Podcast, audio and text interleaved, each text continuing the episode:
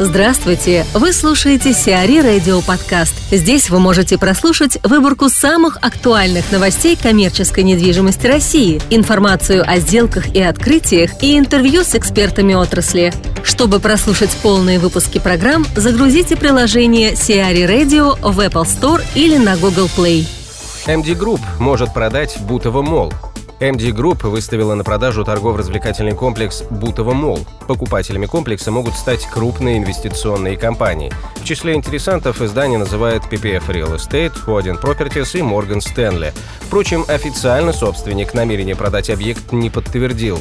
Напомним, ТРЦ Бутово Мол общей площадью 143 тысячи квадратных метров открылся в первом квартале 2017 года. Как следует из информации на сайте MD Group, консультационным сопровождением ТРЦ и сдачей помещений в аренду занимаются компании «Магазин магазинов» и «Найт Фрэнк». Елена Лебедева, управляющий партнер компании «Знак», рассуждает о малых торговых центрах в городах Подмосковья. Где для девелопера больше потенциал? В Московской области, Ленобласти, регионах, э, что касается строительства малых торговых центров? Малый торговый центр, говорю, хороший, востребован в любом регионе, в жилом массиве, в котором находится 20-30 тысяч человек. Это абсолютно безотносительно регионального развития, потому что это самый востребованный формат для, для обеспечения народа. Вот это самый востребованный. То есть мы планируем, когда торговый центр, можно, можно планировать, если строится жилой массив, если он востребован среди покупателей, да, там высокий уровень продаж там квартир и хорошая локация, и рядом нет э, ну, в зоне там 15 минут, 20 минутной транспортной доступности такого крупного объекта, то это самый востребованный формат. То есть человек всегда туда придет за продуктами, за сферой услуг, за детскими товарами. То есть это формат, который максимально удобно вписывается в любой микрорайон. Понятно, что покупательская способность, она разная. Однозначно. Поэтому и состав арендаторов, там, и ставки аренды будут абсолютно разные. То есть все это зависит еще от покупательского потока и от его обеспеченности.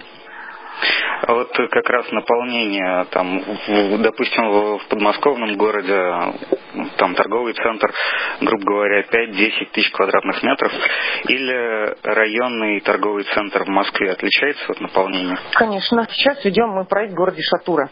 Угу. Это первый развлекательный центр в городе, который мы построили. Он э, маленький такой формат, он 4000 квадратных метров. И даже в этот формат мы умудрились найти туда хорошего арендатора, посадить туда двухзальный кинотеатр. То есть, понимаете, в городе этого нет. Вот мы проанализировали город, промониторили, что можно, чем можно там привлечь. Потому что люди выезжают, кто в Орехово-Зуево, кто в Воскресенск, кто в Егорьев, понимаете, там развлекаться за шопингом и в рестораны ходить, они все разъезжаются. То есть, вот мы, грубо говоря, саккумулировали в этом торговом центре, к такому небольшому, все составляющие, которые нужны для его успеха. То есть мы развлекаем, мы кормим, у нас детский супермаркет, продуктовый супермаркет и небольшая торговая галерейка.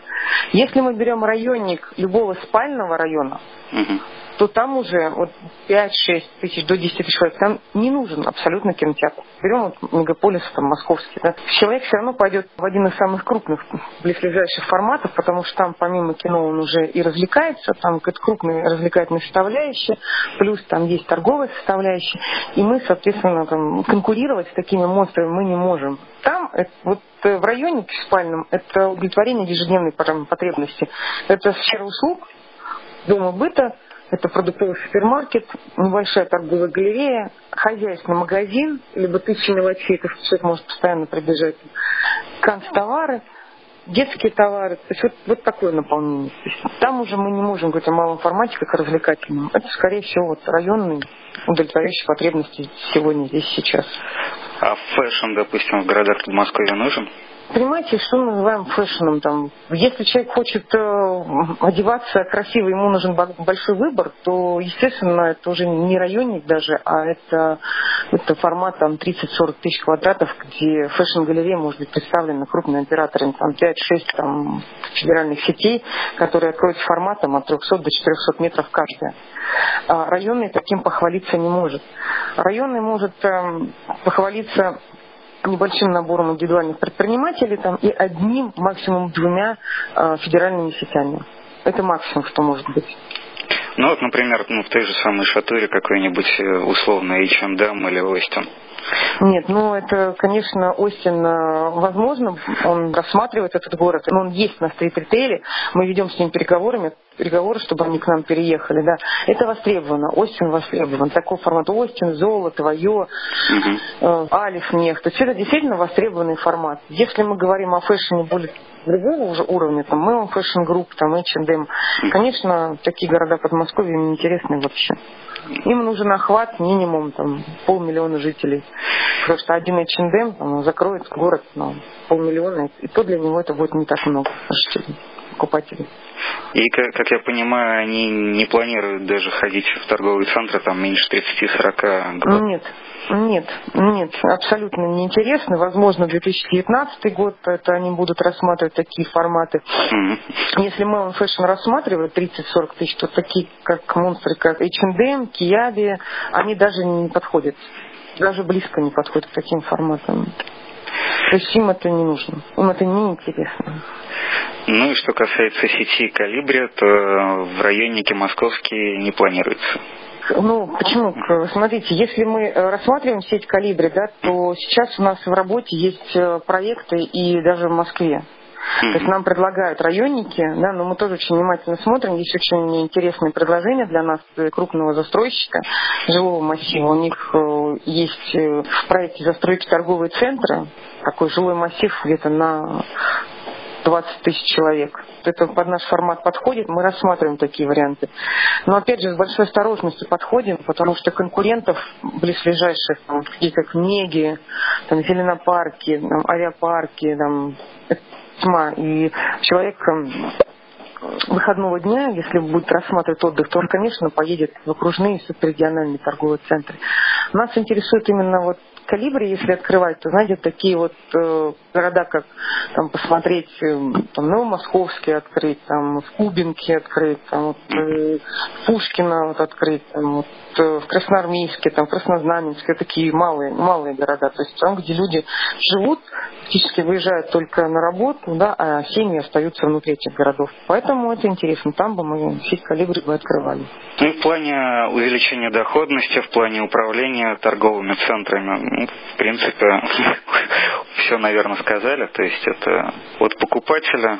Все зависит от покупателя. Да. Понимаете, вот э, всегда голосуют рублем покупатель. И под него надо подстраиваться, удовлетворять его потребности. Надо очень четко смотреть, какая целевая группа, на кого вы рассчитываете, и под них, естественно, делать концепцию. Ну и, скажем так, арендаторы торговой сети тоже очень четко понимают, в какие города они идут, в какие города они не идут. Что им надо, что им не надо. Увеличить доходность можно несколькими путями. Ну, один из них это, понятно, там сдача свободных площадей рекламных на фасаде, плюс платный паркинг, но это не, не каждый торговый центр может похвалиться. Продажа внутри услуг там телекоммуникационным компаниям, допустим, устройство там каких-то ярмарок, либо цирков там выходного дня. Значит, эта работа уже такая более интенсивно отдела маркетинга и отдела аренды. Платная парковка может где-то даже наоборот негатив. Да, ну платный паркинг это да, может палка о двух концах. Тут вопрос только в том, что если вы на ночь э, закрываете торговый центр, чтобы у вас люди не парковали свои машины, это одно там, да, то есть вы закрыли его, чтобы они не парковались. С другой стороны, там, все равно люди в 7 часов утра разъезжают, они сели в свои машины, они поехали. Поэтому тут вопрос такой, открытый. Азимут Hotels новое назначение. Дмитрий Бебишев, новый вице-президент по развитию сети Азимут Hotels.